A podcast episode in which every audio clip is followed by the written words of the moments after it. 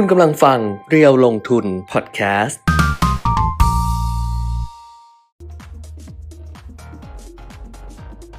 สวัสดีค่ะสวัสดีครับ อัปเดตเทรนด์ลงทุนนะคะกับเพจเราลงทุนมาแล้วค่ะ วันนี้เริ่มต้นเดือนใหม่นะคะ อังคารที่ 1 กุมภาพันธ์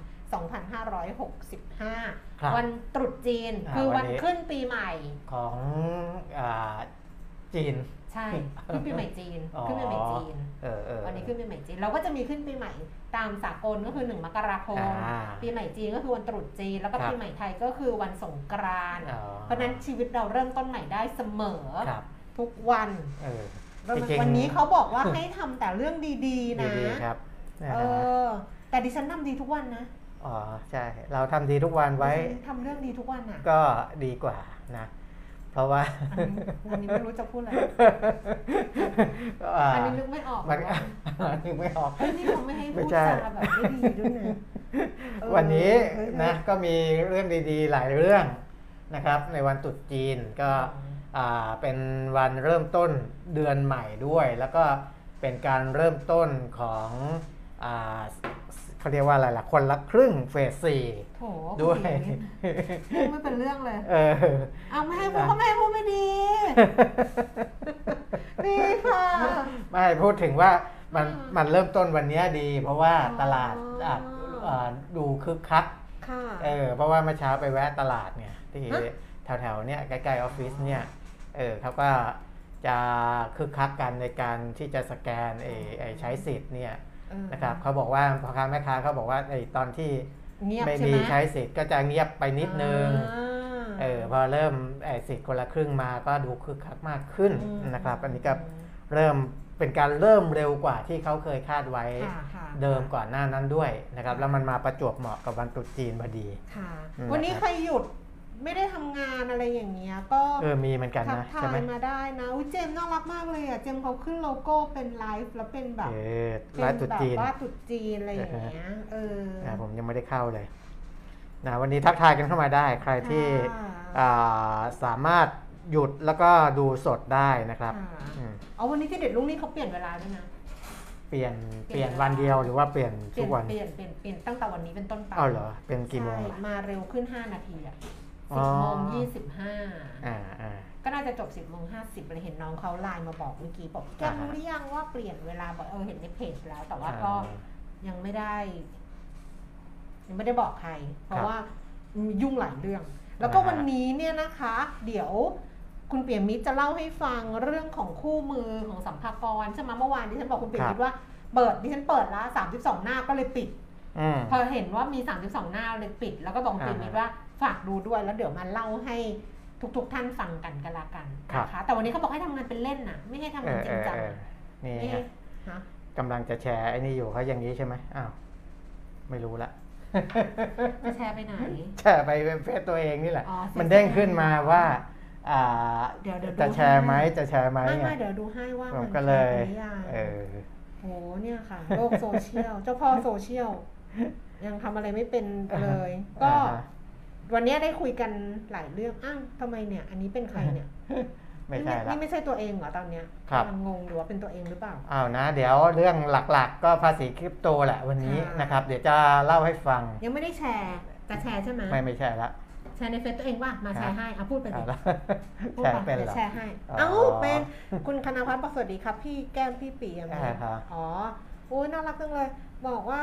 สวัสดีครับพี่แก้มพี่ปียมิตรเมื่อเช้าเข้าไปอ่านใน Facebook หนีงานมารีวิวซีรีส์อืมชอบมุมมองที่พี่แก้มเขียนถึงเรื่องที่ประเทศทอดทิ้งประชาชนสโนดอกใช่ทำให้ผมอืมนึกถึงตอนที่อัฟกานิสถานแตกรัฐบาลล้มตาลิบันเข้ายึดประเทศอืมประชาชนหนีกันอลหม่านน่าสงสารมากเออใช่ก็คือก็คือตอนแรกก็คิดว่าประเทศทิ้งประชาชนได้เหรออะไรประมาณอืมเนี้ยอืมแต่ว่าก็เขียนไว้ใน หนีงานมารีวิวซีรีส์อะค่ะ Snowdrop อะว่าเรื่องที่ดิฉันดูก่อนอันนี้คือมิสเตอร์ซันช n ยครับซึ่งพระเอกก็พูดว่าว่าประเทศทอดทิ้งเขาอย่างเงี้ย แต่ตอนนั้นน่ะก็คือเขาเป็นการปกปกครองแบบมีกษัตริย์ครับพระราชา ซึ่งอืมพระราชาอ่อนแออืมคือพระราชาอ่อนแอ พระราชาไม่ได้ทิ้งนะ คือมีมีแบบพวกอะอำมาตย์พวกอะไรอย่างเงี้ย เสนาบดีบอกว่า ให้ไปอ่าให้ฝ่าบาทอะไปอ่าหนีไปเพราะว่าญี่ปุ่นเข้ามาครองอ่าแต่พระราชาเขาก็ไม่ทิ้งอืมเขาก็อยู่แต่อยู่ภายใต้อานัตขของญี่ปุ่นเออคืออยู่แบบอยู่แบบปกป้องประชาชนไม่ได้ดิฉันก็เขียนไปในหนีงานมารีวิวซีรีส์สโนดอกเหมือนกันว่า คือการอยู่แบบปกป้องประชาชนไม่ได้อะอืมมันก็อาจจะเป็นนัยยะของประชาชนว่ามันก็เหมือนกับการทอดทิ้งอือะมมันก็เป็นไปได้เหมือนกัน ขอบคุณอ่านนะคะที่ไปตามอ่านโอ้ขอบคุณมากเลยเวลามีคนอ่านแล้วมีคนคอมเมนต์มาก็จะดีใจอะอืมมันก็จะแบบ พุ่งพล่านแล้วอยากทำต่อไปเรื่อยๆ ไม่ได้หลับไม่ได้นอนเนี่ยอ่าฮะใกล้เลิกแล้วนะยังคิดเลยว่าเมื่อวานบ่นกับแบบแบบเออบ่นกับแฟนแฟนแฟนคลับซีรีส์เออเหมือนกันบอกว่าโอ้ยใกล้อวสานแล้วนะ เขาบอกเฮ้ยใจเย็นๆสิค่อย ๆทำอะไรประมาณเอเนี้ยอเออคุณปียมิตรถ้าคุณปียมิตรจะแชร์ไป มันก็จะเขียนว่าไลฟ์โพสหรือ copy link ไม่เมื่อกี้ผมไลฟ์โพผมสนี่ไงเขาบอกให้ไลฟ์ไม่เมค่ะสเซจคุณไงก็ผมก็ไลฟ์เขียนไปไง เขียนไปว่าอะไร อ๋อ เขียนสิว่าอะไรจะเขียนอะไรเดี๋ยวเชิญพิมพ์ให้เชิญชมอู้ตายเชิญชมแค่นั้น เชิญชมได้ครับแค่นั้นแหละ จริงเหรอ จบแล้วติดตามไลฟ์กันนะครับอย่างนี้ไหมแล้วติดแต่ตามไลฟ์เออติดตามไลฟ์เริ่มชมกันอ่านเอแต่อพิมพ์ให้เอออะพูดไปอ้าวจะเขียนแคปชั่นเชิญชมเชิญเอชมอเดี๋ยวนะรอลิงก์มันอยู่ตรงมือจับอะอ่าอ่าได้ได้ได้ไปไปอ้าวไปหอนะหีบอีกเอาออกก็ดูโควิด 19 ก่อนนิดนึงละกันนะครับ เพราะว่าตัวเลขเนี่ยในส่วนของผู้ติดเชื้อเนี่ยดีขึ้นพอสมควรเลยนะครับก็คืออยู่ในระดับ 2 ล้านคนทั่วโลกนะตอนนี้ทั่วทั่วโลกเนี่ยสะสม 377 ล้าน798,000 กว่าคนนะครับแล้วก็เสียชีวิตไป 5 ล้าน6 9 0 0 0 0 กว่าคนนะโดยที่อ่าประเทศที่เป็นอันดับหนึ่งก็กลับมาเป็นของสหรัฐอเมริกา 274,000 กว่า อินเดีย 164,000 กว่าอืมน้อยกว่าสหรัฐเนี่ยเป็นแสนคนเลยนะสำหรับผู้ติดเชื้ออแต่ผู้เสียชีวิตเนี่ยสหรัฐขึ้นมาเกินหลักพันนะครับ 1,153 อินเดียก็เกินพัน1,218 นะครับ นั่นแสดงว่าอัตราการเสียชีวิตของอินเดียเริ่มกลับมาสูงอีกครั้งหนึ่งนะอืมเพราะอินเดียเนี่ยต่ำกว่าพันไปนานแล้วนะครับ นี่กลับมาเสียชีวิตเกินพันต่อวันอีกครั้งหนึ่งนะแล้วก็รองลงมาสำหรับผู้ติดเชื้อก็คือรัสเซีย เยอรมนีบราซิล ตุรกีอืมญี่ปุ่น ญี่ปุ่นเนี่ยติดเชื้อวันหนึ่ง85,000อืมนะครับ ก็กลับมาสูงอีกครั้งติดท็อป 10 อีกครั้งหนึ่งก็มีเดี๋ยวนะ มีผู้นำประเทศไหนไม่รู้ว่ายกยกยกเลิกการเยือนญี่ปุ่นอ๋อล่าสุดที่ดูจำไม่ได้แล้วนะเออเออแต่เห็นอยู่ว่ายกยกเลิกการเยือนญี่ปุ่นเออออาจจะเป็นเรื่องของ โควิดสิบขเก้าองเขากลับมาอีกครั้งหนึ่งเออในขณะที่ฝรั่งเศสเนี่ยซึ่งเคยอยู่อันดับหนึ่งอันดับสองเนี่ยมาเป็นอันดับอ่าแปดรองจากญี่ปุ่นนะครับคือติดเชื้อ 82,000 คนนะญี่ปุ่นนี่อ่าถือว่ามาแรงในแง่ผู้ติดเชื้อ อินเดียมาแรงในแง่ของผู้เสียชีวิตอืมนะครับอ่าส่วนในแถบของอาเซียนเวียดนามเองเนี่ยอ่าผู้ติดเชื้อและผู้เสียชีวิตก็ยังคงสูงอยู่นะครับ เวียดนามเอ่อมีผู้ติดเชื้อยังเกินหมื่นคนนะครับ12,674แล้วก็เสียชีวิตยังเกินร้อยอยู่นะครับ109คนเพราะฉะนั้นเนี่ยอ่าอัตราการติดเชื้อสะสมของเวียดนามเนี่ยมีโอกาสที่จะแซงไทยได้นะครับอืมทั้งทั้งๆที่ก่อนหน้านี้น้อยกว่าไทยเยอะนะเวียดนามเนี่ยนะครับอันดับหนึ่งอินโดนีเซียในอันนี้ในอาเซียนนะ อินโดนีเซีย ฟิลิปปินส์มาเลเซียอืมไทยแล้วก็เวียดนามค่ะนะครับไทยเนี่ยติดเชื้อสะสม2ล้าน4 4 7 0 0 0 เวียดนาม2ล้าน2 7 5 0 0 0 แต่ว่าก่อนหน้านี้เขาต่ำกว่า 2 ล้านและห่างไกลจากไทยไปค่อนข้างเยอะ แต่ว่าหลังๆเนี่ยจะเพิ่มขึ้นในอัตราเป็นหมื่นคนนะครับ มีโอกาสแซงได้แต่ไม่ได้แซงได้ในระยะใกล้ๆนะ ถ้ายังรักษาอัตราการติดเชื้อเป็นหมื่นอยู่ได้ก็ อาจจะอีกเป็นเป็นสิบวันน่ะนะครับกว่าจะแซงไทยได้ ส่วนของไทยเราก็ตัวเลขก็ถือว่ายังอยู่ในระระดับที่ดี เพราะว่าผู้ติดเชื้อเพิ่มขึ้นเนี่ย7,422 เสียชีวิตเพิ่มขึ้นแค่ 12 นะครับ เมื่อวาน 16 เมื่อวานติดเชื้อ 8,008 วันนี้เหลือ 7,422 รักษาหาย 8,715 ก็อ่า รักษาหายมากกว่าที่ติดเชื้อนะครับค่ะจังหวัดที่ติดเชื้อสูงสุดก็ยังเป็นกรุงเทพมหานคร 1,169 สมุทรปราการ 782 รองลงมาก็จะเป็นภูเก็ต นนทบุรี ชนบุรี นครราชสีมา ศรีสะเกดขอนแก่น เชียงใหม่ แล้วก็ปทุมธานีนะครับค่ะก็ยังอ่าดูติดตามกันไปเป็นระยะระยะนะครับ ถึงแม้ว่าความรุนแรงจะไม่ได้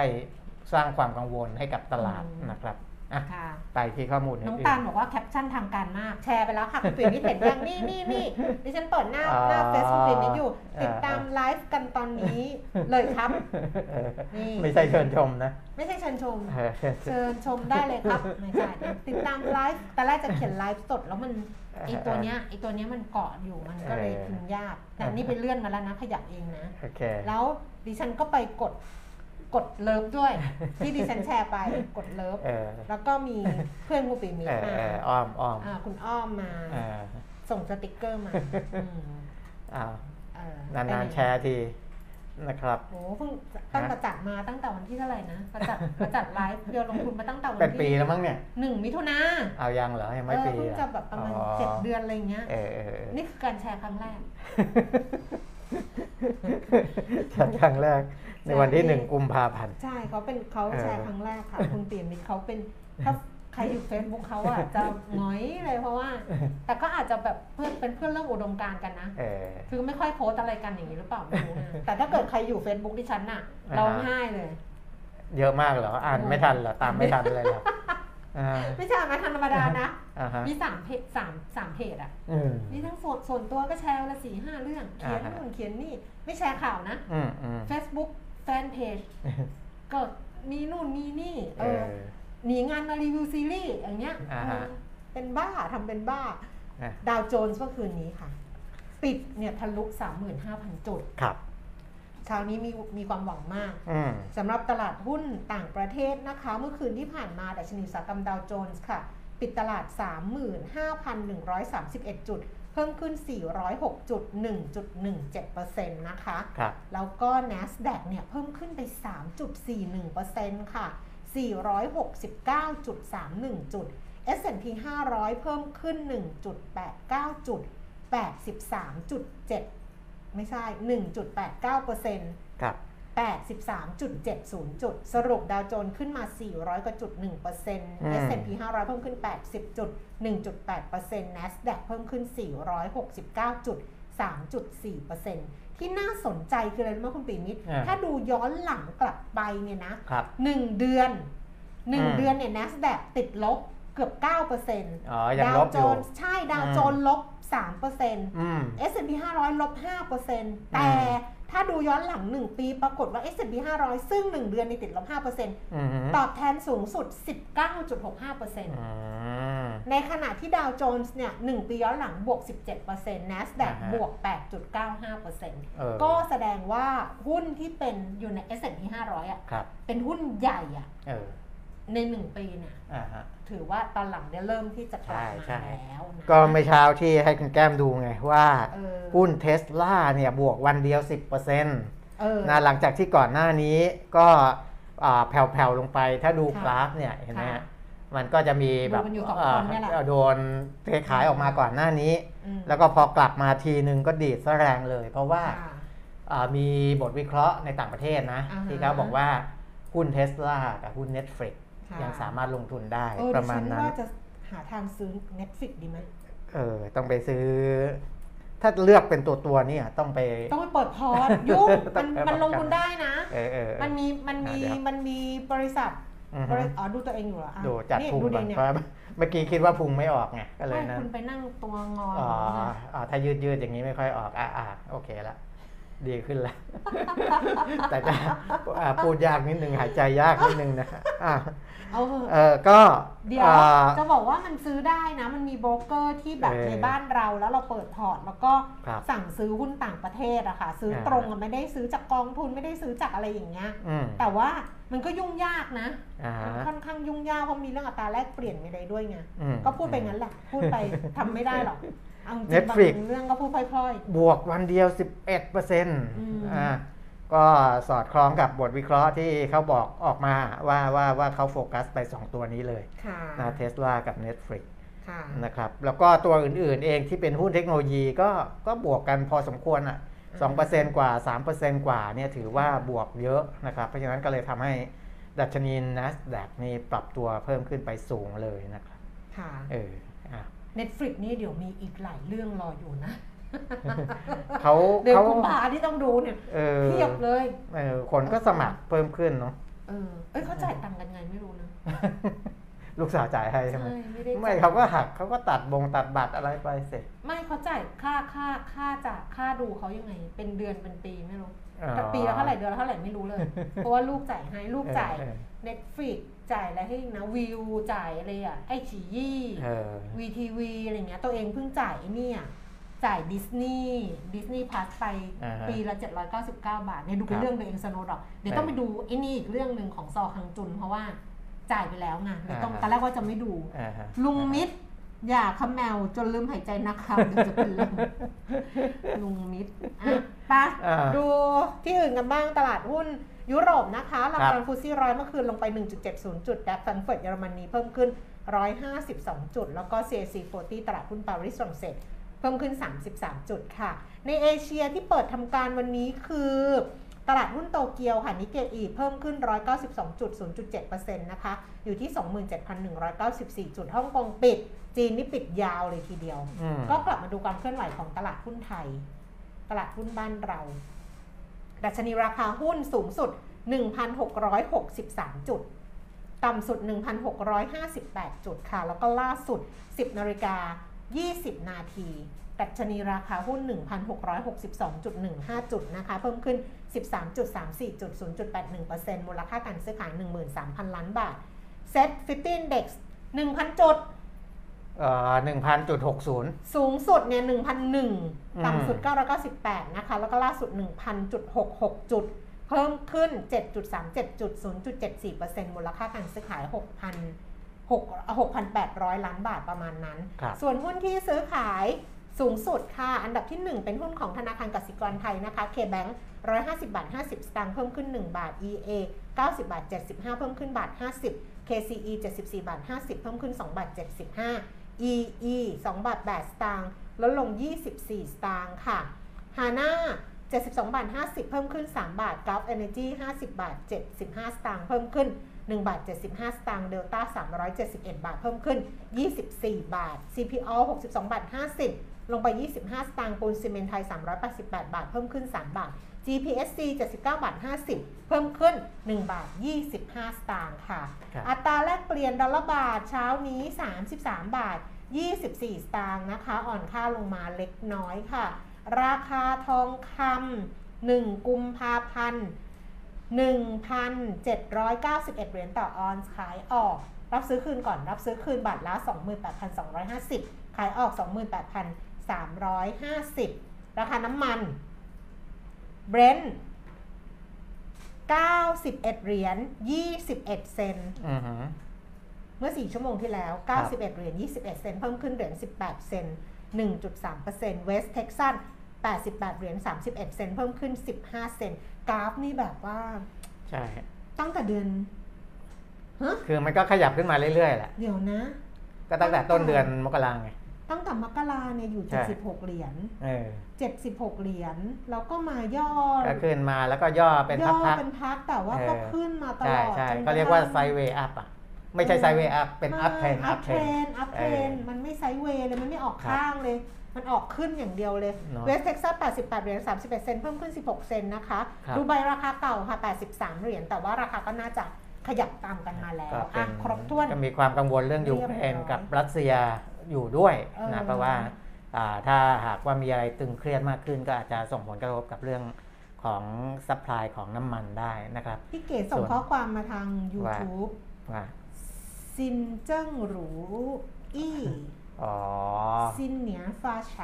เออเออคิดหวังสิ่งใดขอให้สมหวังสมปรารถนาในปีใหม่ มีแต่ความสุขความมั่งคั่งโชคดีครับร่ำรวยตลอดปีนะฮะดิฉันพยายามดูซีรีส์จีนอยู่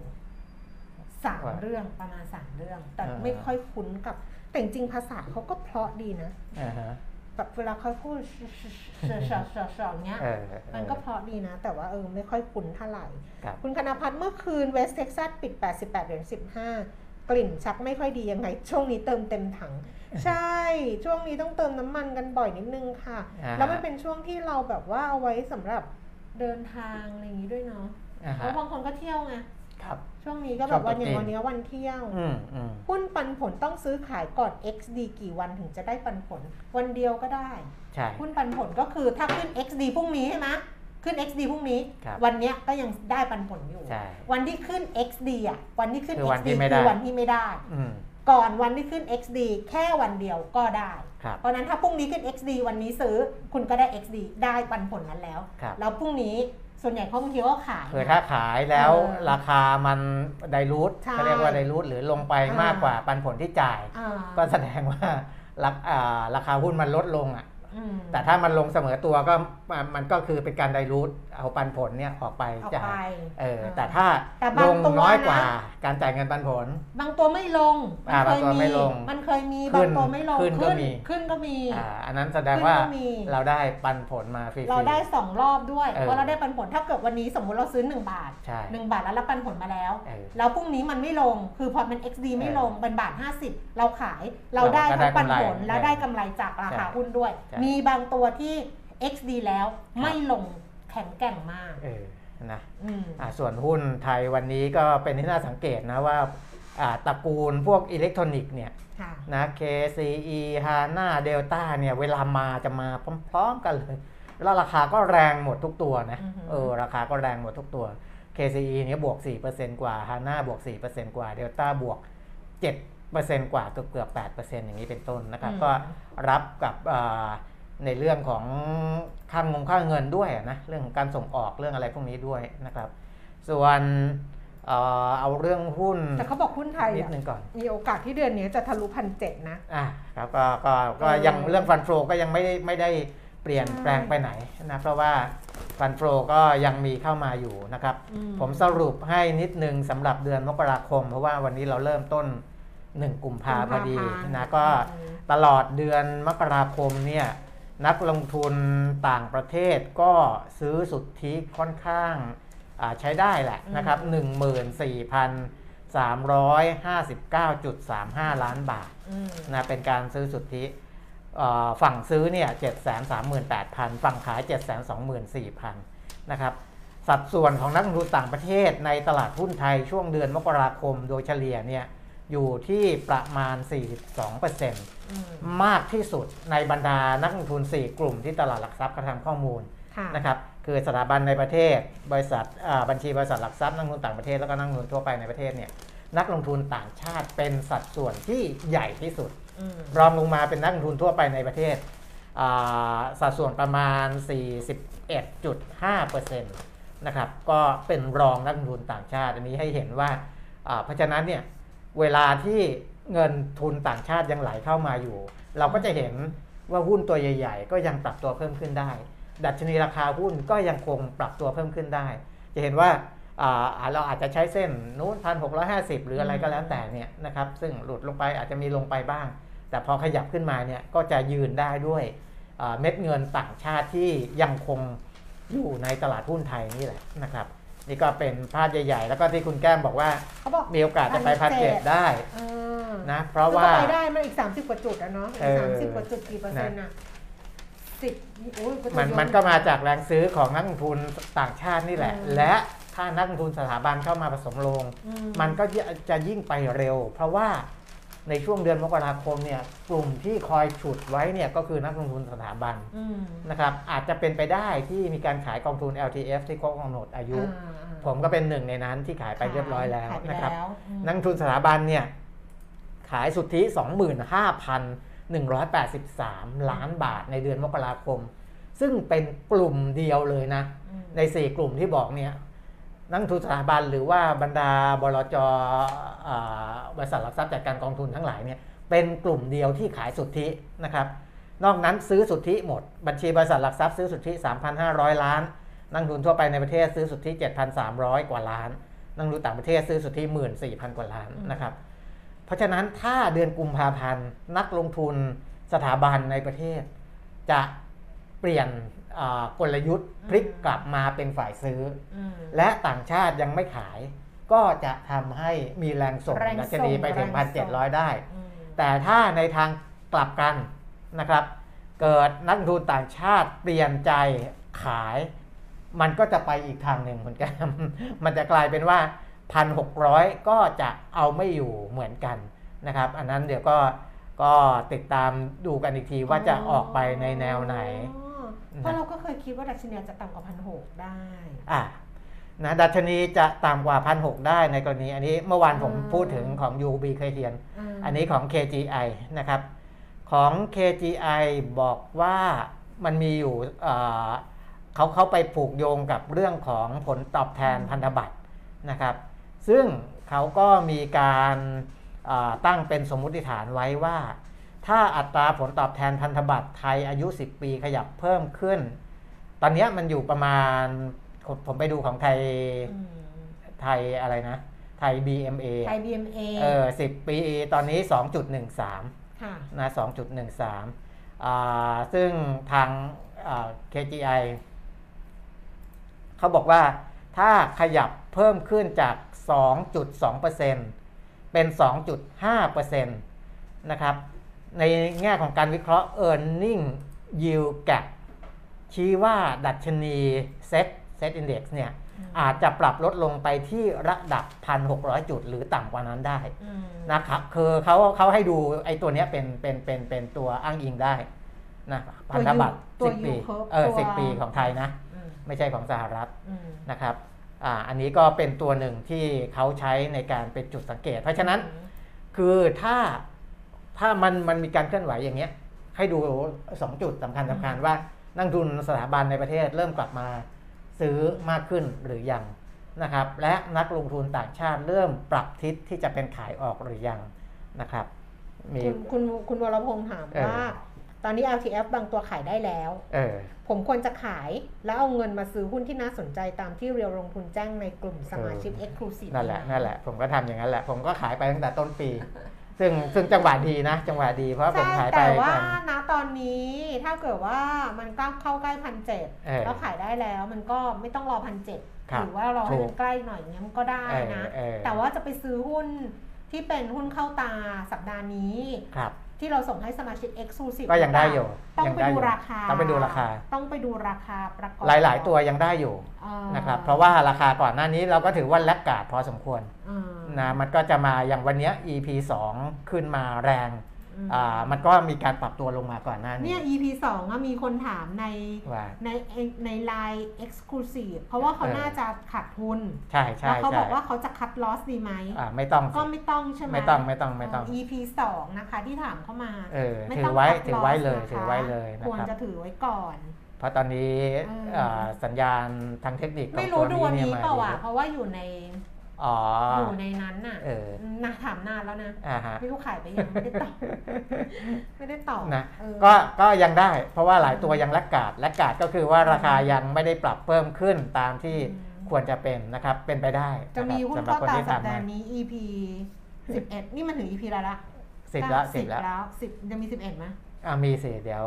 รอให้นี่ก่อนโอ้มันต้องมีอยู่แล้วเหมือนเราเหมือนเห็นอยู่นะเนี่ย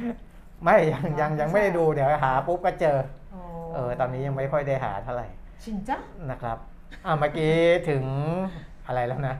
เรื่องของอาภาพรวมของตลาดเรื่องดัชนีพันหกหรือพันเจ็ดนะฮะให้ดูที่พันธบัตรผลตอบแทนเออพันธบัตรของไทยนี่แหละเออนะคะ จะแล้วเป็นก็ตัวที่บ่งบอกใช่ว่ามีโอกาสที่ดัชนีจะหลุดจากระดับใช่ซึ่ง1,600 จุดไหมมันก็จะไปล้อกับไอ้ bond yield curve ของสหรัฐอเมริกาด้วยค่ะนะเพราะพันธบัตร10 ปีของสหรัฐเนี่ย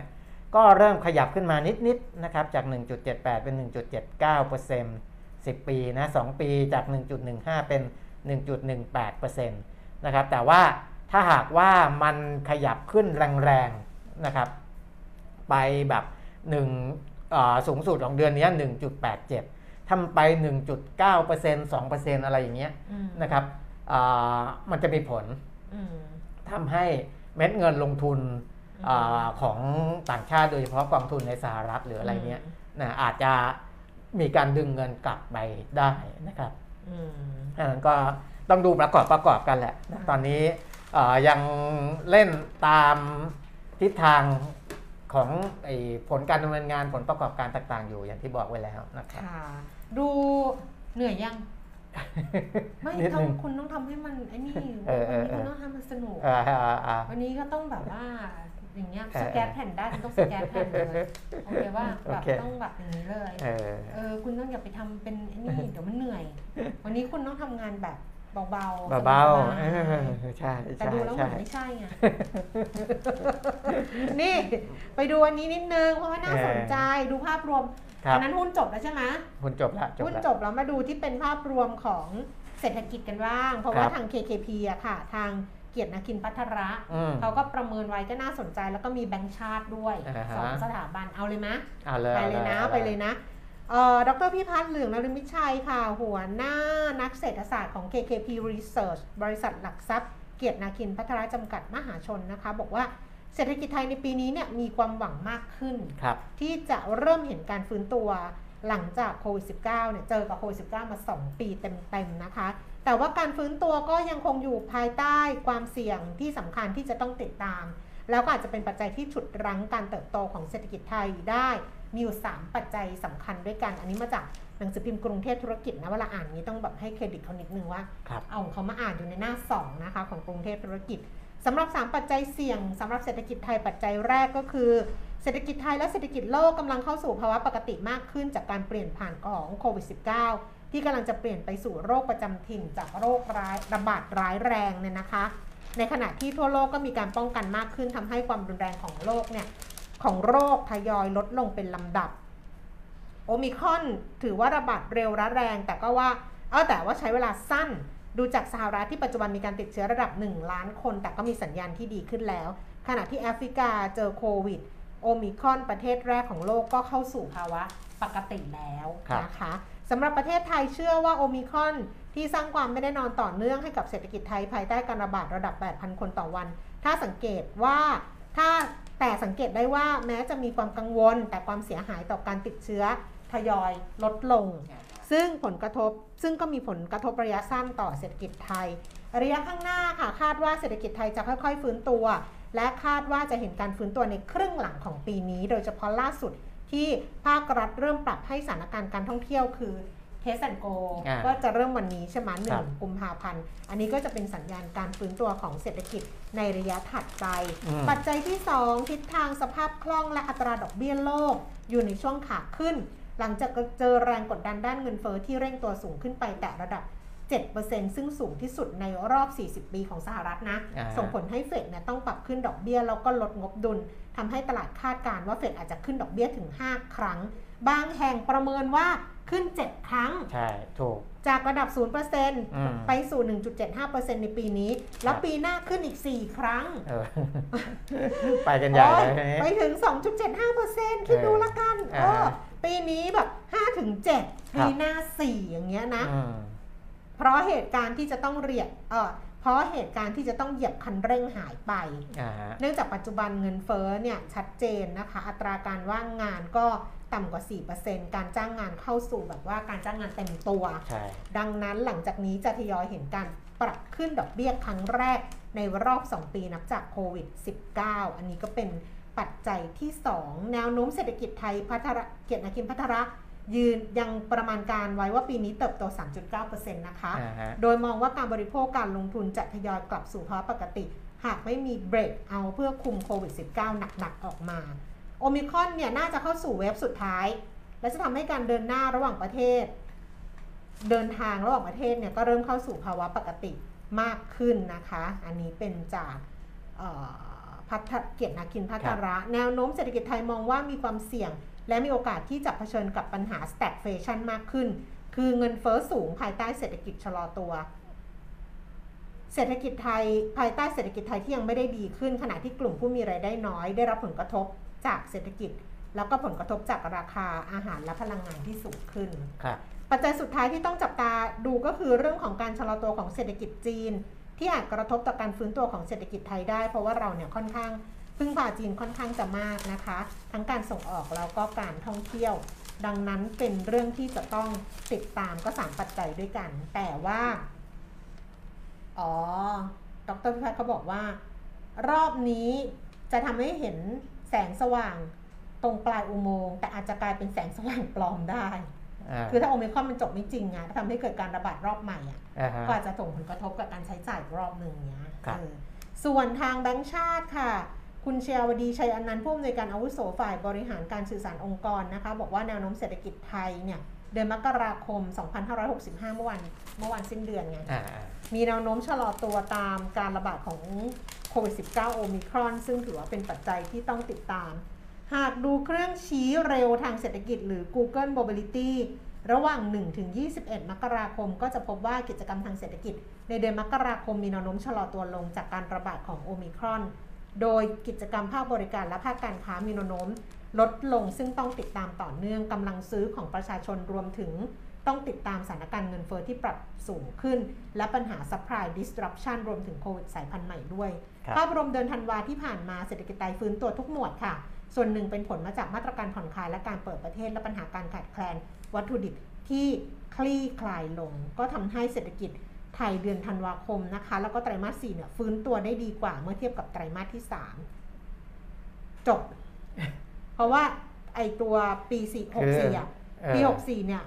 จะออกมาดีกว่าที่แบงก์ชาติคาดไหมต้องดูตัวเลขจริงของสภาใช่พัฒใช่น์เพราะว่าเดือนธันวาเนี่ยมันดีดีกว่าที่คาดดีกว่าที่คาดนะดีกว่าของปีที่ที่แล้วคาดเออนะครับแต่มกราเนี่ย ชะลออาจจะชะลอหน่อคืยอนะครับ คือธันวากับไตรมาสสี่อะอืมฟื้นตัวดีกว่าไตรมาสที่สามอ่าฮะแต่ว่าถึงธันวาปุ๊บเนี่ยก็จะชะลอลงใช่ไปนิดนึงใช่แต่ว่าตัวเลขจริง ๆ ต้องดูของสภาพัฒน์ครับที่จะออกมาอีกทีนึงแต่ว่าที่ก็ในบทวิเคราะห์ที่ออกมาในหลาย ๆสำนักก็ให้ความสำคัญกับคนละครึ่งเหมือนกันว่า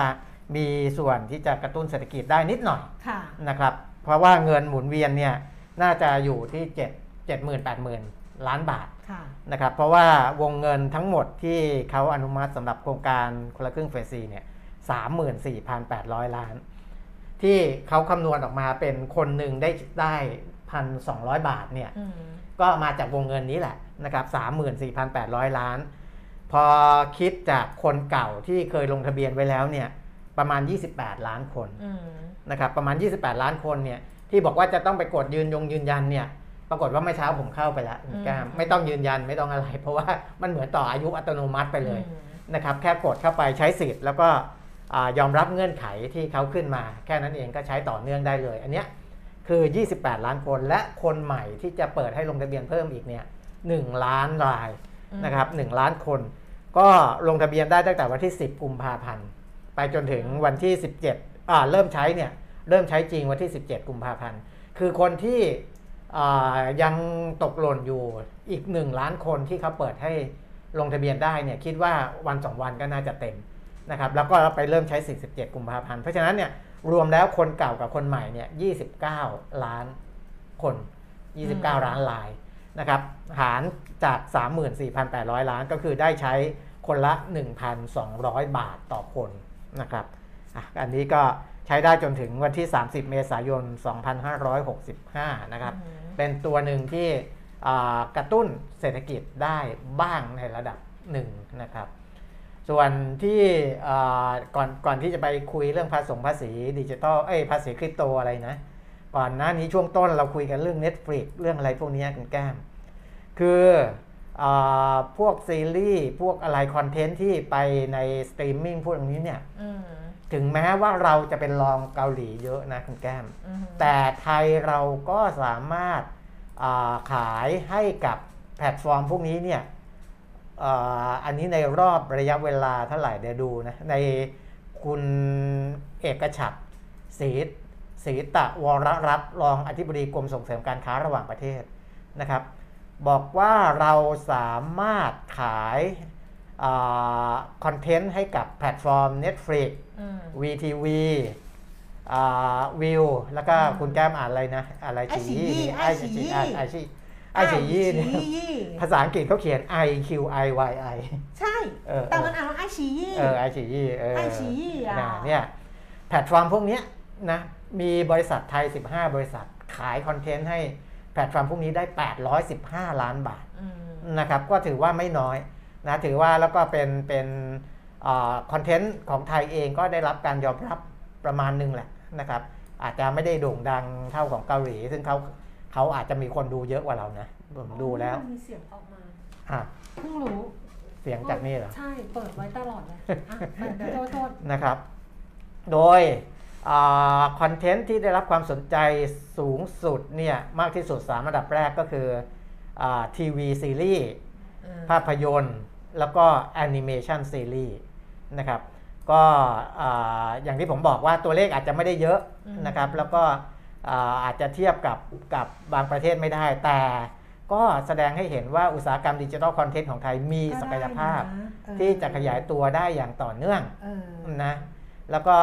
มีศักยภาพที่จะเป็นที่ยอมรับในระดับนานาชาติอืมนะครับอ่าแล้วก็ไอ้ไอ้พวกเนี้ยมันถึงเติบโตสูง เพราะว่าพฤติกรรมการรับชมคอนเทนต์ในรูปแบบออนไลน์แพลตฟอร์มเนี่ยมันสอดรับกับยุค New Normal อย่างที่ว่านะหุ้นเน็ตฝง Netflix มันก็เลยไปค่อนข้างค่อนข้างไกลนะแต่ผมว่าของบ้านเราเองมีคนผลิตคอนเทนต์ดีๆ อยู่เยอะพอสมควรนะ อยู่ที่ว่าอ่าจะเข้าไปถึง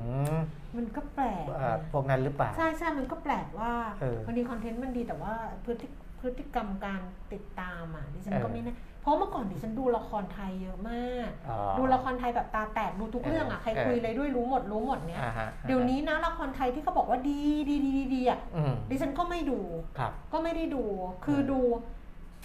ดูเหมือนดูแล้วมันรู้สึกยากอะแต่ที่ที่รู้สึกนะเออที่รู้สึกก็จะมีของของช่องเมื่อก่อนช่องวันน่ะอย่างอ่าอันนี้เราดูไอฉลาดเกมโกเขาเรียกนะฉลาดเกมโกงฉลาดเกมโกงเกมฉลาดเกมโกงอ่าใช่ไหม เอออันเนี้ยตอนเป็นซีรีส์ตอนเป็นหนังดิฉันไม่ได้ดูมาดูเออทีหลังเออแล้วก็มาดูซีรีส์ก็ครับเออสนุกดี แล้วก็นี่ผู้กำกับเขากำลังทำอีกเรื่องหนึ่งแล้วนะ เลือดข้นน่ะอ่าเลือดข้นอย่างเงี้ยเออเลือดข้นคนโอ้ยจางเลือดข้นนี่จะรอวันศุกร์หน้าแทบไม่ไหวเลยเออะอคือแบบอ่าฮะใจจะขาดเลยตอนนั้นน่ะเออแต่พอเป็นเรื่องอื่นปุ๊บเนี่ยมันก็ไม่ได้ ไม่รู้มันมันเลยรู้สึกว่ามันยากนะแต่เราดูเหมือนจะตามทางเกาหลีอะเวลาที่เนี่ยมีการพูดกันบอกว่ายากอ่า ในการขายคอนเทนต์พวกนี้ก็จะแฝงไปด้วยซอฟต์พาวเวอร์ที่มีการผสมผสานเอกลักษณ์ที่สำคัญของไทย เช่น ศิลปะวัฒนธรรมไทยอาหารไทยอะไรเราพวกเรานี้อาจเราอาจจะเบื่ออ๋ออย่างอย่างไอเนี่ยของของไทยที่ฉันชอบอีกเรื่องหนึ่งคือปลายจวักอ๋อแต่ปลายจวักอะจริงๆอะก็คือชอบดูเรื่องอาหารชอบอะไรเงี้ยแต่ถามว่าเออตัวแสดง หรืออะไรประมาณไหนไหมก็ครับก็ก็เฉยเฉยๆครับก็เฉยๆแต่ว่าชอบชอบเรื่องที่เขาดูกัน ตอนนี้ทางไทย PBS อะเอออิรวดีเลยเนี่ยยังไม่ได้ดูเลยพม่าอ๋อพม่าเป็นเออยังไม่ได้ดูเลย ก็ว่าจะลองดูอยู่เหมือนกันเออแต่อะว่าจะบอกนะคุณปียมิตรว่าอะไรนะเมื่อกี้ลืมว่าไม่เป็นไรข้ามไปคุณวรพงษ์ยังไม่จบนะ เพราะว่าถามว่าขาย LTF ไป ถ้าจะขายไปแล้วมาซื้อหุ้นเข้าตาที่คุณปียมิตรบอกว่าเออเออก็มีบางตัวน่าสนใจ ผมควรซื้อหุ้นเข้าตาราคาร่วงหรือราคาแรงหรือพิจารณาเองอ่ามันจะมันจะอยู่ที่จังหวะเออ นะเพราะว่าอ่าบางทีต้องต้องต้องถ้าถ้าจะเอาราคาแรงราคาร่วงเนี่ยต้องรออมความเห็นรายสัปดาห์ เพราะว่าในแต่ละสัปดาห์ในแต่ละบางทีสัปดาห์เนอะมันเออมันปรับตัวย่อลงมา ผมก็แนะนำให้ซื้ออะอืมนะแต่ถ้ามันราคามันขึ้นไปแล้วอ่ามันมีให้เลือกหลายตัวสมมตินะผมมีผมมี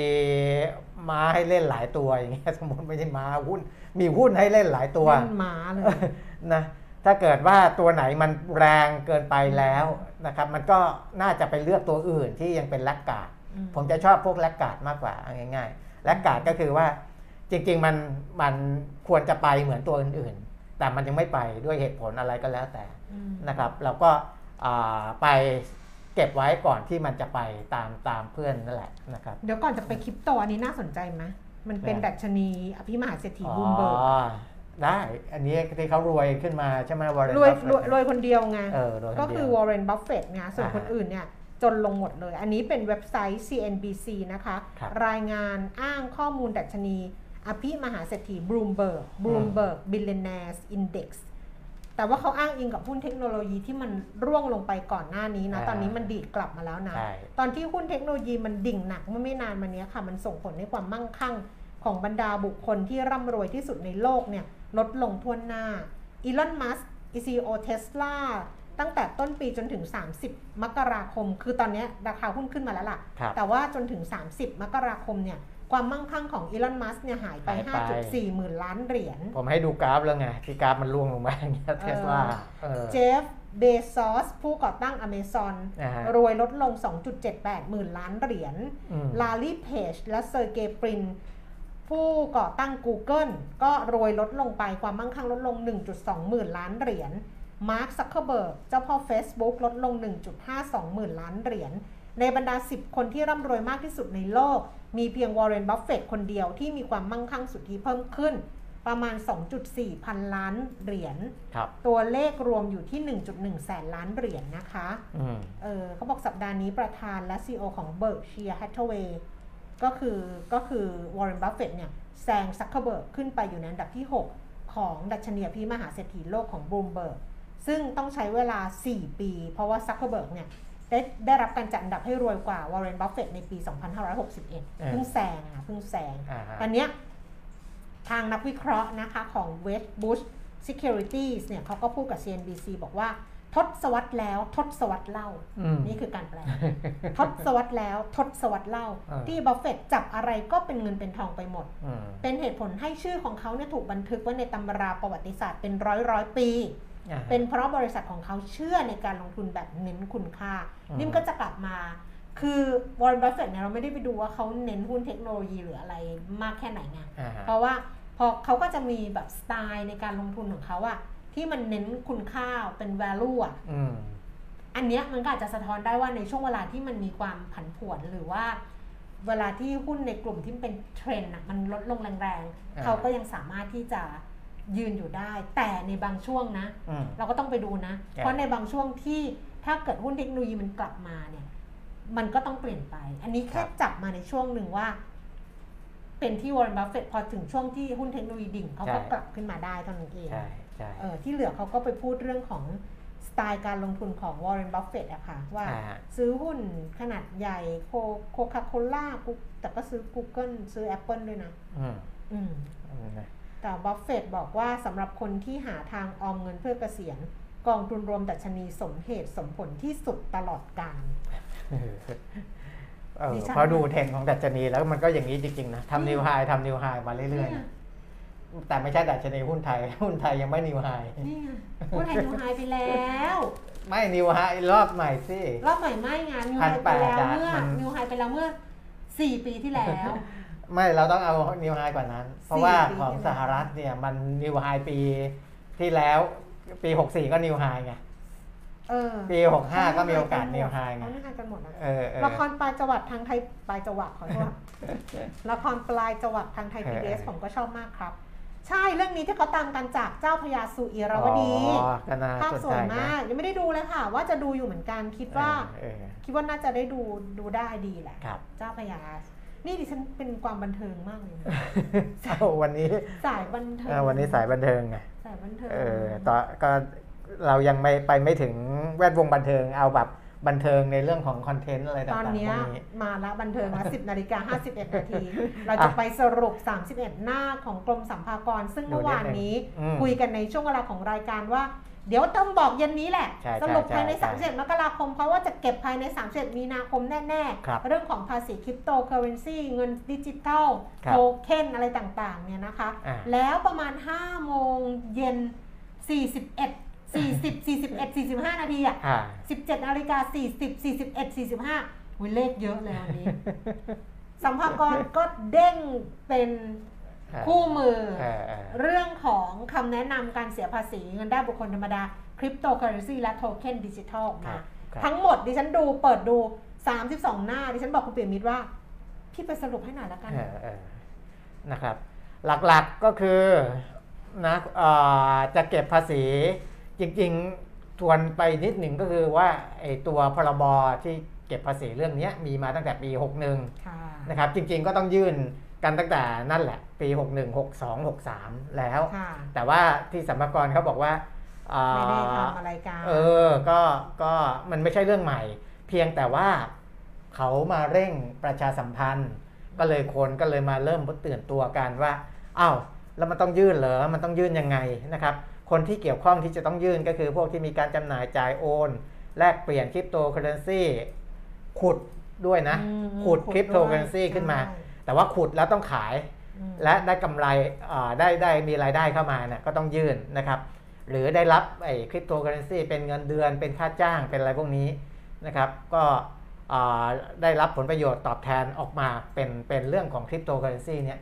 หลักๆก็คือว่าการคิดภาษีเนี่ยคิดจากกำไรนะฮะอืมคิดจากกำไรอืมคือคุณได้มาถ้าถือครองอยู่เฉยๆ ยังไม่ต้องทำอะไรอืมก็ไม่ต้องยื่น แต่ถ้าขายเนี่ยเริ่มมีการขายเนี่ยถึงจะคิดออืมว่ามีกำไรหรือขาดทุนเท่าไหร่ ถ้ามีกำไรก็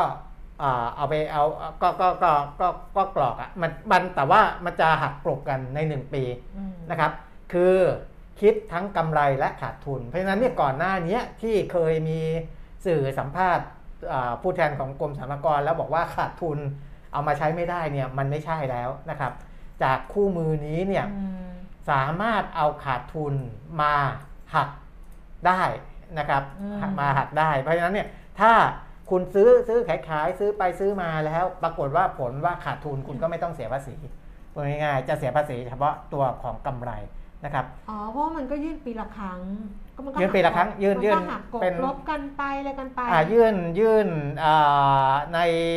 ภาษีเงินได้บุคคลธรรมดาพงด90พงด91อะปกติอืมเพราะว่าเขาจะมีหมวดให้ยื่นหมวดก็คือหมวดรายได้อ่าใช่ 40อืมวงเล็บ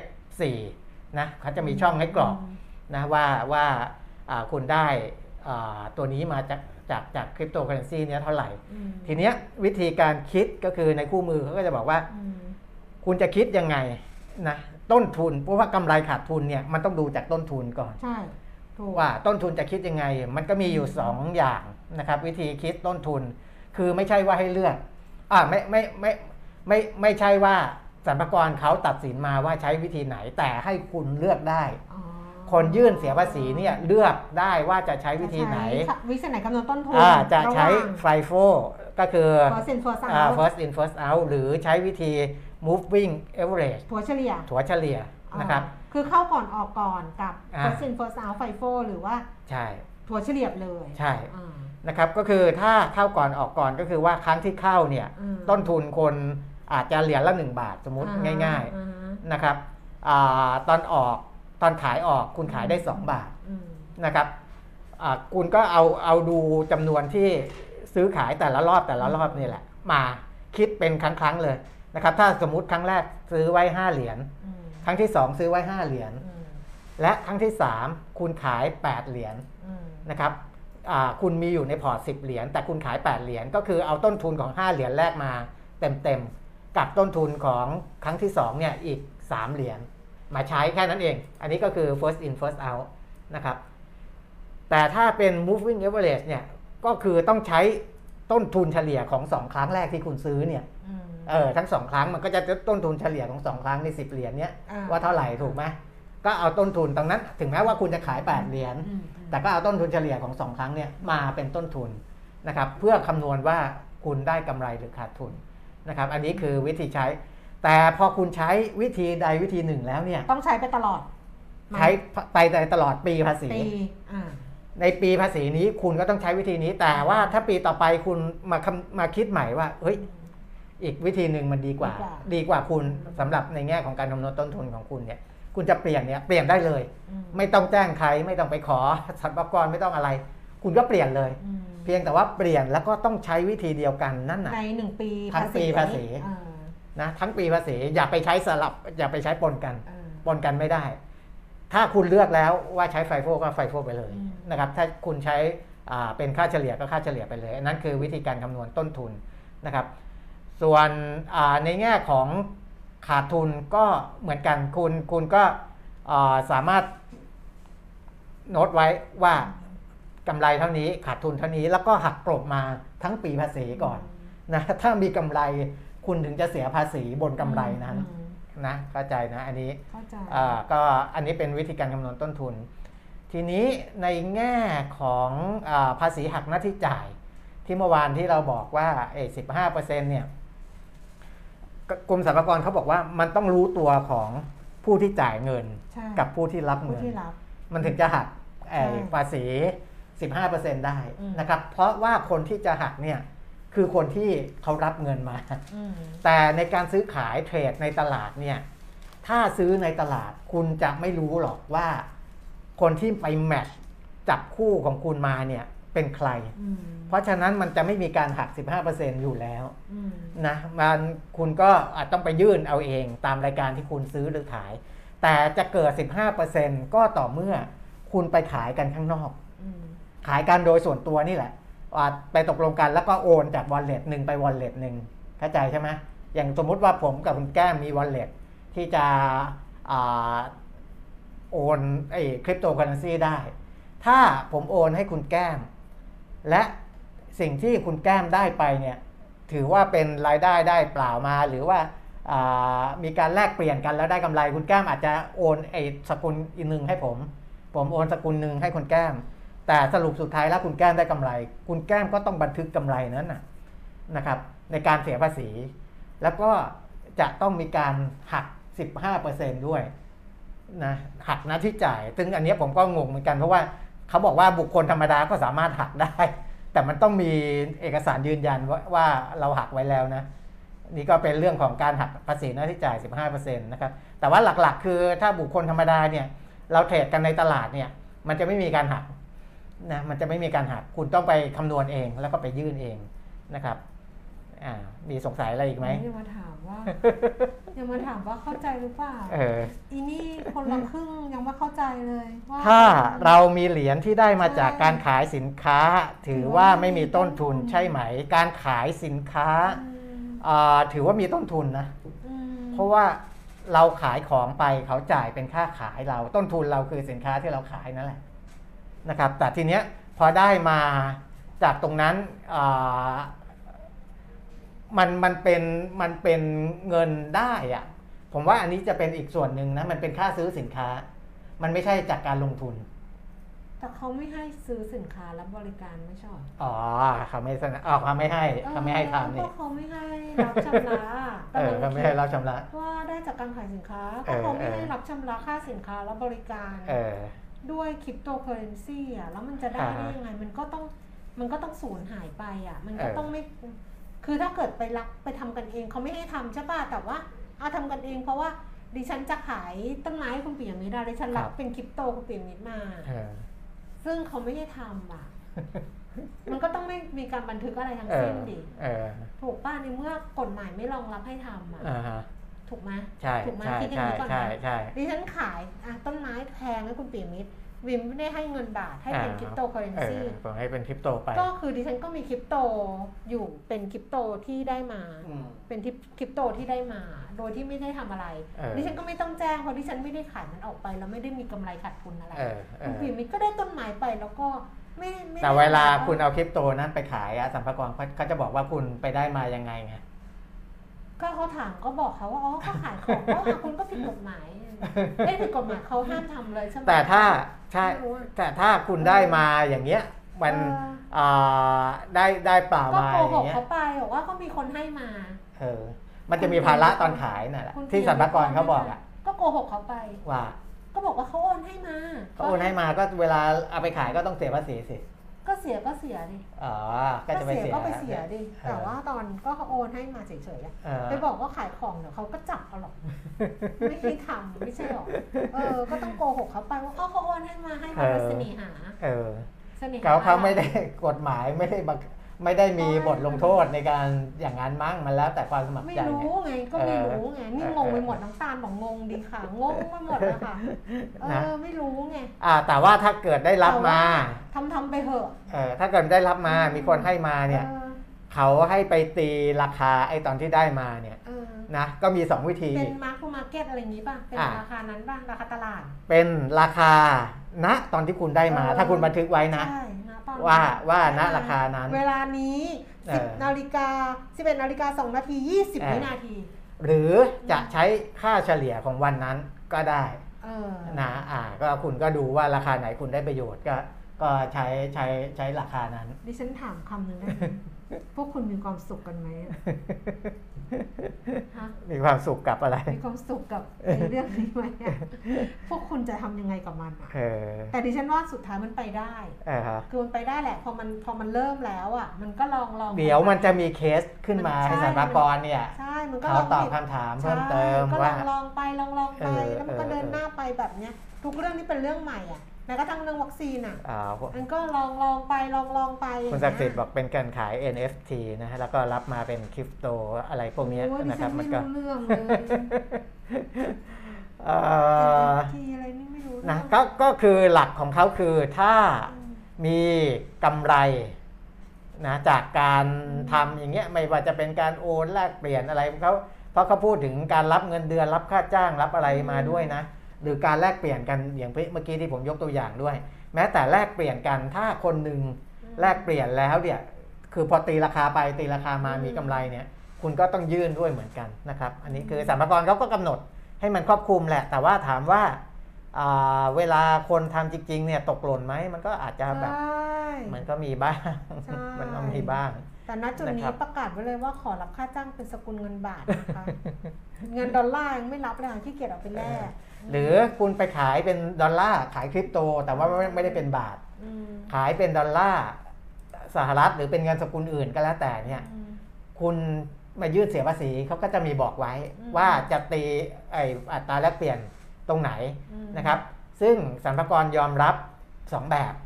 คืออัตราแลกเปลี่ยนที่ประกาศโดยธนาคารไทยพาอ่าธนาคารพาณิชย์อืม หรืออัตราแลกเปลี่ยนที่ประกาศโดยธนาคารแห่งประเทศไทยก็ได้อืมนะครับ คุณก็อ้างอิงจากอัตราแลกเปลี่ยน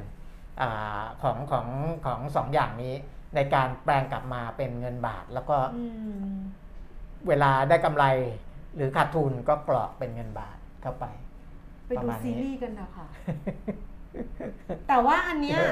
ถ้าใครรู้สึกว่าฟังแล้วเอออืมแบบเฮ้ยงงไม่เข้าใจหรืออะไรอย่างเงี้ยครับก็ไป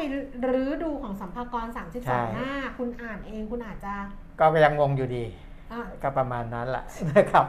แต่ดิฉันไม่อ่านเลยอะเออเออฉันเจอแล้วช็อกนะกระตัน ก็ไปอ่านก็ยังงงอยู่ดีนะงงประมาณนี้แหละงงนะครับ แต่ก็เขาก็ยกตัวอย่างให้เห็นละก็ชัดก็เจนคือหนึ่งนะหนึ่งสรุปว่าหนึ่ง เอ่ออะไรนะ สรุปยังไงดีนะหนึ่งหนึ่งหนึ่งคือเป็นภาษีที่คิดจากกำไรเออที่คิดจากกำไรสองคือเอาขาดทุนมาหักกลบได้เออถ้ามีขาดทุนเออเอออ่าสามคือวิธีคิดต้นทุนมีสองเแบมีสบองแบบนะใช้แบบไหนก็ได้ แต่ถ้าใช้แล้ว first in first out เออเอ่อไฟโฟกับถั่วเฉลี่ยครับอ่าถ้าใช้แล้วต้องใช้ตลอดใช้ตลอดปีภาษี แล้วก็อ่าปีภาษีถัดไปถ้าอยากเปลี่ยนเปลี่ยนได้เลยเออนะครับอ่า มีอะแล้วไรเลยอีกอันนะเมื่อกี้ไอ้ที่ mark to market อะไรอะ เออเรื่องของการตีราคาเออ ราคาสิ่งที่ได้มาที่คุณได้มา เออ นะเวลาคุณได้มาเป็นเงินเดือนเป็นค่าจ้างเออออะไรอย่างเงี้ยเออนะครับอาจะตีราคาไหนกับเออไอ้ไอ้นั่นไว้ในการอืมที่ถือว่าเป็นต้นทุนอืมนะเพราะว่าถ้าคุณได้มา แต่คุณยังไม่ได้ขายเนี่ย เออก็ยังไม่ต้องเสียภาษีไม่ต้องเสียภาษีแต่พอขายปุ๊บเนี่ยอืมเขาจะถามว่า คุณได้กำไรเท่าไหร่ เพราะฉะนั้นคุณต้องรู้ว่าต้นทุนที่คุณได้มาเท่าไหร่อ่า ถูกถูกไหมต้นทุนจะคิดจากณเวลาที่คุณได้มาก็ได้อ๋อหรือคิดจากค่าเฉลี่ยถัวเฉลี่ยของวันนั้นก็ได้อ๋อมันก็ไม่เหมือนรายได้เงินบาทที่เราปกติ เพราะแรกเงินบาทที่เราปกติ มันเราถือว่าไม่มีต้นทุนนี่ไม่มีเงินเดือนเราเงินเดือนค่าจ้างเราไม่มีต้นทุนเราก็คือต้องเสียภาษีทันที อ๋อใช่ใช่แต่อันใช่นี้ใช่ถึงใช่เป็นรายได้เป็นค่าจ้างที่ได้มาในรูปคริปโตใช่เราไม่ต้องเสียยังไม่ต้องภาเสีษียถ้าเราไม่ขายจนกว่าจะขาย ใช่อ๋อแต่เราก็ยังไม่รับเป็นรายได้เป็นคริปโตอยู่ดีค่ะขบอ๋อคุณเอ่อเวลาที่คุณใช่ไหมได้มาใช่ไหมอ่ามันจะมีเออมันจะมีใช่ไหมหมวดเงินเดือน มันจะมีหมวดเงินเดือน ใช่ไหมไม่งั้นมันจะมันจะต่างกันงั้นไม่งั้นรายได้ที่เรารับเป็นเงินบาทอ๋อเราเสียภาษีทันทีนะเราต้องเสียอยู่แล้วต้องไปคำนวณภาอ๋ษีออยู่แต่แล้อัวนนี้อาจจะอาจจะเหมือนกันเดี๋ยวนะออนี่ยเพราะว่าในหมวดของเงินเดือนเนี่ยแต่ถ้าผมยังไม่ได้อ่านละเอียดแต่ถ้าเกิดเป็นเงินเดือน แต่น่าจะเป็นเหมือนกัน เพราะว่าใช่เขาก็ต้อง มันเป็นรายหักได้ภาษีหน้าที่จ่ายไงใช่เออเขามีหักภาษีหน้าที่จ่ายคุณเออแสดงว่าคุณก็ต้องไปกรอกอยู่ดี ใช่เนี่ยมันจะมีหมวดที่เป็นเงินได้คุณก็มาอ่าเงินเดือนอ่าอย่างเงี้ยเพราะเขาจะเนี่ยหักภาษีหน้าที่จ่ายคุณไว้แล้วไงเนี่ยได้รับคริปโตเป็นค่าจ้างหรือเงินเดือนเนี่ยเอออืมนะเอ่อใช่ต้องต้องเสียเลย ต้องเสียต้องเสียเลยแต่ว่าต้องเสียไอ้ตัวที่คุณเสียไปแล้วเนี่ยอืม สามารถไปเป็นต้นทุนในการคำนวณภาษีเมื่อจำหน่ายออกไปจริงมคือครั้งแรกเนี่ยที่ได้รับมามันเหมือนคุณได้มาฟรีอะอืมอืมเออเพราะฉะนั้นก็ต้องเสียก่อนนะต้องเสียก่อน แล้วก็แต่ว่าเอาไปเป็นต้นทุนในการคำนวณตอนที่คุณขายออกไปอีกทีหนึ่งเนี่ย นี่ไอ้ความอ่ารีรีบทำกราฟิกนะเออคือเมื่อวานมาตอนเย็นไงใช่ก็ใช่ปิดหน้าไม่ทันอะไรอย่างเงี้ใช่ยก็กดรีบทำกราฟิกใหญ่มากเลยเนี่ยหน้าหนึ่งของกรุงเทพธุรกิจเอนะ อห้ากลุ่มคริปโตเคอเรนซีโทเค็นดิจิทัลที่ต้องยื่นแบบภงด9091อ่าหนึ่งจำหน่ายจ่ายโอนหรือแลกเปลี่ยนคริปโตเคอเรนซีโทเค็นดิจิตอลครับสองขุดคริปโตอ่าเคอเรนซีครับสามได้รับคริปโตเคอเรนซีเป็นเงินเดือนหรือค่าจ้างอาอาจ้างเออเออเออพิมพ์ผิดผิดหรืพอลาดค่านิดนึจ้างเออสี่ได้รับคริปโตเคอเรนซีโทเค็นดิจิทัลจากการให้ หรือได้รับเป็นรางวัลอ่าห้าได้รับผลประโยชน์หรือผลตอบแทนจากการถือครองคริปโตเคอเรนซีโทเค็นดิจิตอลอ๋อเข้าใจละ คือผลประโยชน์ตอบแทนก็คือไอ้ส่วนที่เป็นเนี่ยไอ้พวกกำไรกำไรกำไรแต่ว่าถ้าเกิดว่าเป็นเงินเดือนค่าจ้างก็ต้อใช่งยื่นใช่แบบอยู่แล้วใช่ก็ต้องยื่นจากก็เหมือนการเพราะว่าคุณต้องกรอกเป็นเป็นอ่าเอ่อเหมือนเงินเดือนค่าจ้างอะหมวดที่เขาให้กรอกอะที่เหลือไปนะทำความนั่เข้านแหใจละนั่นแหละว่านะเราหลักๆ คือประมาณนี้เอง ว่าเราอยู่ในหมวดไหนครับ นะคะ ถูก ก็เราอยู่ในหมวดไหนเราก็ไป ไปโดนเพราะว่าถ้าคุณรับไอ้คริปโตมาเป็นเงินเดือนหรือค่าจ้างเนี่ยมันจะบอกอยู่แล้วว่า 40 วงเล็บ 1 หรือ 40 วงเล็บเออ2นะถ้าถ้าเป็นเงินเดือนก็ 40 วงเล็บ 1 ถ้าเป็นค่าจ้างก็ 40 วงเล็บ ทุกวัน2 แต่ถ้าคุณได้รับทั้งเงินเดือนแล้วก็มีเออ ค่าจ้างพิเศษจากอ่านนายจ้างเดียวกัน ก็กรอกใน 40 วงเล็บ 1 ก็แค่นั้นอืมประมาณนั้นนะครับ จบในเรื่องของภาษีจบแบบคริปงโตงงงๆแหละเออไม่งงเท่าไหร่ไม่งงเท่าไหร่ค่อยๆเป็นค่อย ๆ ไปแล้วกันค่ะครับใครที่เกี่ยวดิฉันว่าคนที่เกี่ยวข้องอะเขาก็รู้ว่า ว่าประมาณไหนใช่ใช่เนาะใช่ว่าเขาต้องทำประมาณไหนรับมือประมาณไหน แต่ว่าจล้เดี๋ยริงๆอะคนที่เข้าไปซื้อไอเหรียญคริปโตต่าง ๆ เนี่ยค่ะนะตอนหลังๆเนี่ยก็อ่าไม่ใช่คนที่แบบ เป็นเป็นผู้เชี่ยวชาญหรืออะไรพวกนี้นะค่ะ อย่าบอกตรงบางคนก็อ่าไปตามๆกันไปอะอืม นะบางคนอาจจะไม่ไม่ชำนาญเลยในเรื่องบัญชีในเรื่องอืม ผังใช่ภาษีในเรื่องอะไรเงี้ยอาจจะต้องมีผู้ช่วยเยอะอยู่ อืไม่รู้ ต้องต้องเออสรรพากรอาจจะต้องทำงานหนักหน่อย ถ้าเกิดว่า คุณอาศิบอกงงงงงงงงเออเออ งงงงนั่นแหละ งง นะแต่ถ้าคุณไม่ได้อ่าเกี่ยวข้องกับคริปโตเออ ก็เออ ไม่ต้องสนใจมันมากก็ได้อ๋อดิฉันเนี่ยฮะดิฉันเนี่ยเออเราไม่ได้ไม่ได้สนใจลงทุนใช่ไหมไม่ไม่สนใจทุกเรื่องเลยครับแล้วใครบอกว่าเดี๋ยวจะจ่ายเงินเดือนให้พี่แก้มเป็นคริปโตเคอเรนซีนะไม่ต้องจ้างเลยค่ะ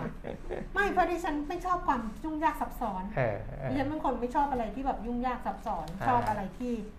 ชั้นเดียวอะครับเหมือนเวลาไปแบงก์แล้วเขาแปะนำเสนอผลิตภัณฑ์อะเออหรือแม้กระทั่ง unit link อะอ่าฮะ ซึ่งเอาอันนี้เงินฝากไปลงกับประกันไปลงกับดิฉันบอกไม่เลยดิฉันเป็นคนทำอะไรแบบชั้นเดียวอะฝากก็คือฝากเออไม่ต้องคุ้มครองอะฝากก็คือฝากทำประกันก็คือทำประกันอืมซึ่งอาจจะไม่ดีนะมันอาจจะไม่ดีแต่ว่าไม่มีอะไรปนกันเลยเออกองทุนก็กองทุน กองทุนไม่ต้องลิงก์กับอะไรเลย กองทุนก็คือกองทุนอืมฮึเงินฝากก็คือเงินฝากเออประกันก็คือประกันเออ ไม่ต้องมาลิงก์อะไรให้ทั้งนั้น ไม่เพต้อราะงว่ากองทุนแล้วประกันด้วยอะไรไม่มีต้องไม่เอามพี่หนูจะแถมไม่ต้องแถม ไม่ต้อง เออโทรศัพท์เนี่ยพี่หนูจะนู่นเนี่ยไม่ต้องเออไม่เอา มันเดี๋ยวงง เอาแค่นี้จบเออเออ ไม่งั้นเดี๋ยวมีสิทธิประโยชน์นู่นลากนี่อะไรอย่างเงี้ยครับเออทำไปทำหน้าก็คือทำหน้าเออไม่แถมแล้วไม่ต้องแถม อืม ไม่ต้องอะไรมันงง ไม่ต้องมาพ่วงอะไรทั้งนั้นอ่าฮะเอาชั้นเดียวเพราะนั้น อย่างเงี้ย แต่ว่าแล้วแต่บางคนเขาก็บอกว่าเฮ้ยมันมันได้มากกว่า อันนั้นก็แล้วแต่เลยเออนะแล้วแต่เลย เพราะว่ามันสุดท้ายแล้วมันขึ้นกับความถนัดครับ คือคนที่เข้าสู่วงการคริปโตเนี่ยเขาก็จะไปอย่างนั้น ครับแล้วเขาถนัดมีความรู้อะไรประมาณเนี้ย ฮ่าฮะมีพี่ที่เงินมหาศาลมาถามดิฉันไงว่า ครับ เฮ้ยแก้มเราต้องเอาสักหน่อยนะเนี่ยบอกพี่พี่มีเงินเท่าไหร่อะ อืม คือเขาลงสิบล้านนี่มันมัน เขาหายได้คุณเปรมิตรครับคือสิบล้านของเขาคือเขาหายได้นะอ่าฮะ เขาหายได้ได้ก็ได้ ไม่ได้ก็ไม่ได้อืม โอ้แต่สิบล้านของเราบ้าป่ะเอออย่าว่าจะสิบล้านเลย อ่าฮะ ตอนนี้หมื่นหนึ่งอะครับ เฮ้ยคุณต้องตื่นเต้นมากกว่านี้ ไม่กำลังงงกับหุ้นตัวนี้อยู่ว่าพูดไปได้เวลาอ่าหมื่นหนึ่งอะ มันเลยจุดนั้นไปแล้ว นี่เขาไม่ให้พูดคำหยาบไม่ให้ ไม่ให้โมโหนะไม่ให้แต่ว่าตั้งใจหน่อยดีโอ้โหไม่ตั้งใจเลยอะเล่าเรื่องซีรีส์ให้ฟังก็ไม่ฟังเล่าเรื่องเงินเรื่องทองให้ก็ไม่ฟังโอ้โหด้อยค่ามากเลยอะไม่ได้ด้อยค่าเออฟังอยู่ไงฟังอยู่ไอ้แวบแวบให้เล่าเล่าได้ไหมว่าเมื่อกี้พูดอะไรฮะฟังฟังแววแววจบดีกว่า มีใครจะพูดอะไรไหมคะ มีใครจะพูดอะไรกับคุณปีมิตรไหมคะ ผมเห็นหุ้นตัวหนึ่งมันชื่อว่าไฮโดรเออ บริษัทไฮโดรเทคจำกัดมหาชน ชื่อย่อว่าไฮโดรอ่า HYDRO เนี่ยราคาวันนี้บวกไป 482เปอร์เซ็นต์ฮะนะเพราะเขาเพิ่งปลดอันนี้เปล่าเขาแบบอ่าจะย้ายเย้ยอะไรบ้าง482เปอร์ไปเซ็นดูต์สูข่างวเขาสิ สูงสุดเนี่ย2บาท 14 ตอนนี้ซื้อขายอยู่ที่ 2 บาทนะครับอ่าอ่าก็ อย่างที่บอกอะว่ามีอ่าการการเปิดให้ซื้อขายได้ใช่เขาแบบนะครับ เพราะว่าก่อนหน้านี้ขึ้นเครื่องหมาย SP มาอืมและปลดวันที่ 1 กุมภาเนี่ยเป็นวันนี้แรกวันแรกอืมนะครับ ที่ขึ้นเครื่องหมาย SP เพื่อให้บริษัทเนี้ยอืมไปดำเนินการลดทุนตามกระบวนการลดทุนให้เสร็จสิ้น ซึ่งถูก SP มาตั้งแต่เอา24 มกราคมอะไร65 24 ก็ไม่กี่วันเองนะ คืออะไรขึ้น SP เมื่อ 24 มกราคมใช่ใช่65อ่าจนกว่ากระบวนการลดทุนจะเสร็จสิ้น ซึ่งก็เสร็จสิ้นแล้วแล้วก็อืมเปิดเทรดวันนี้ก็เลยให้ราคาขึ้นลงได้ตามอัธยาศัย ไม่มีเพดาน ไม่มีกำหนดราคาซื้อขายสูงสุดและต่ำสุดอืมไม่มีเพดานนะครับ เพราะฉะนั้นก็เลย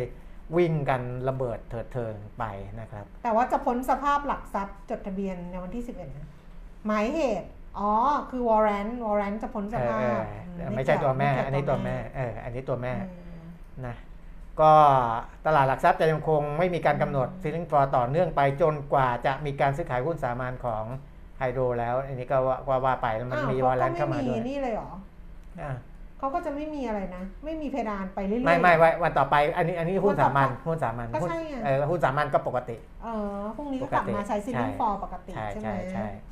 อืม นะวันนี้วันเดียวที่เล่นกันได้เต็มที่สำหรับเนี่ย ไฮโดร ดิฉันไม่เคยด้อยค่าคุณปิยมิตรเลยคือคุณปิยมิตรพูดอะไรนะ ดิฉันก็จะอ๋อไปดูไปตามไปฟังอะไรอย่างนี้ตลอดนะเอออะไม่มีใครสนใจเราแล้วอืมชีวิตมันก็จะเศร้าอย่างนี้แหละ หุ้นค่ะ ล่าสุดดัชนี 1,660.61 จุดนะคะ เพิ่มขึ้น 11.80 จุด แล้วก็มูลค่าการซื้อขาย 25,000 ล้านบาท ก็พรุ่งนี้ ครับพรุ่งนี้มาเจอกันกันละกัน ได้ วันนี้ลาแล้ว ไปแล้วเนาะครับ สวัสดีครับ สวัสดีค่ะ